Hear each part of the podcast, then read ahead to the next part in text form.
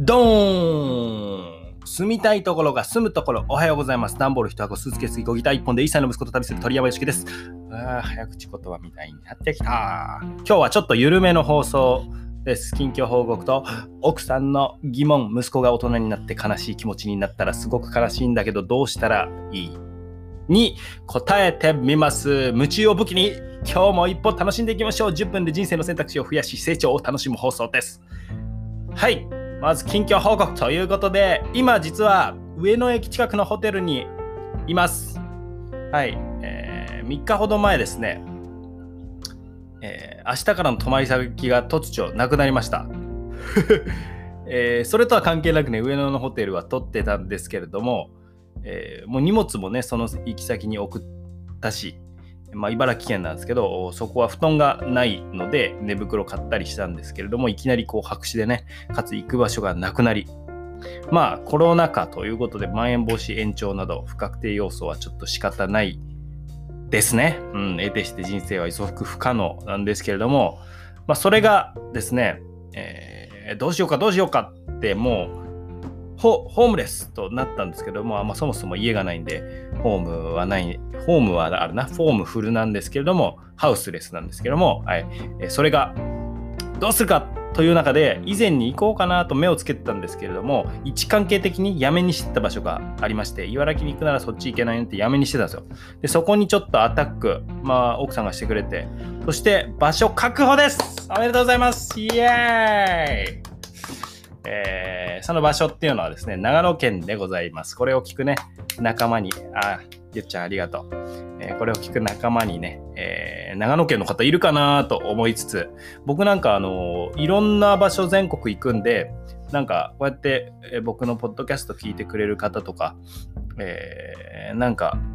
出会えたり、えいつかすんじゃないかなとちょっと思って、え期待に胸膨らませておりますが、長野県広いんですけど、長野県の中でもなんすかね、上皆内郡、ちょっと読めないんですけど、なんか信濃町、信濃町っていうようなところに行きます。で、僕が行くところは近くに野外サウナがある場所で、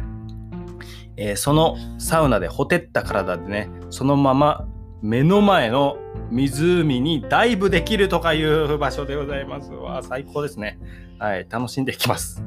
えー、そんなのが、えー、近況報告なんですけれども、えー奥さんの質問である悲しみに襲われたらという話ちょっと、えー、してみます。奥さんはあの息子がね、えー、まあ大きくなって悲しい気持ちになったらすごく奥さん自身が悲しくて胸がキューッとなると言ってたんですね。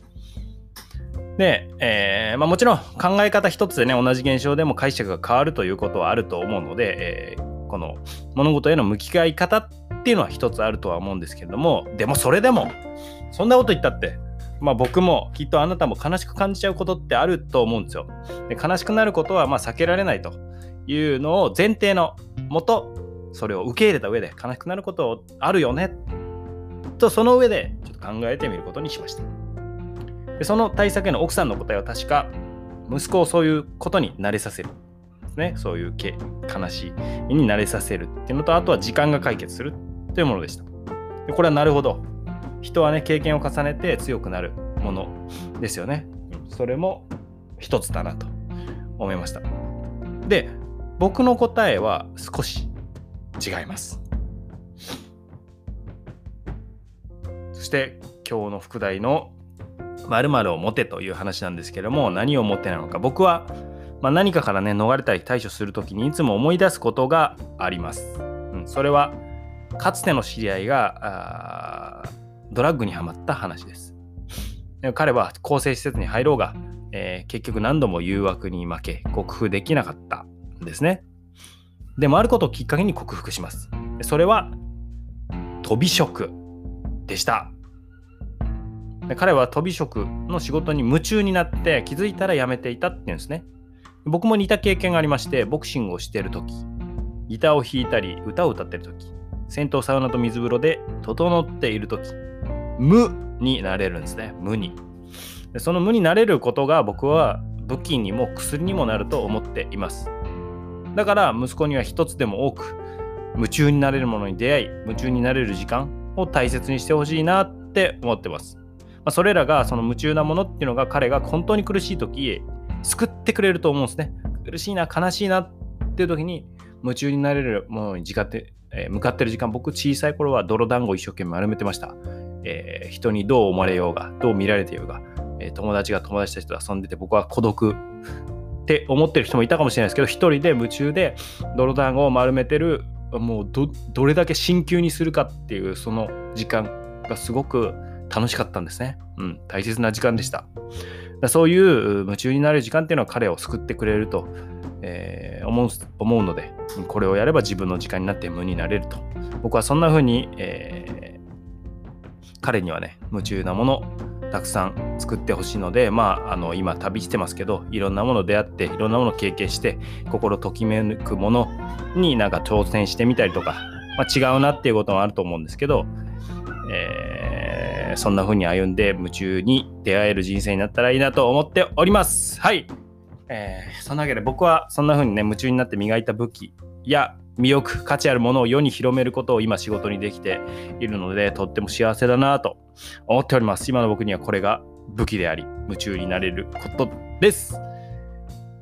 自分を大切に一歩ずつ楽しんでいきましょう。鳥山よしきでした。今日は新幹線での移動日です。この上野から、えー、長野へですね、僕はですね、電車が、あの、音も苦手で えー、音ってゴーっていう音とかですね、乗り物酔いもするんですけれども、まあ、息子は大好きですね。うん、まあ、男の子って飲み物好きが、飲み物好きが多いんですかね。うん、なぜかなと不思議なんですけれども、まあ、今日から、えー、長野へ行ってきます。サウナ入って、湖にダイブです。あなたも大切な一日をお過ごしください。Thank you for listening. You made my day. 夢中を武器に進んでいきましょう。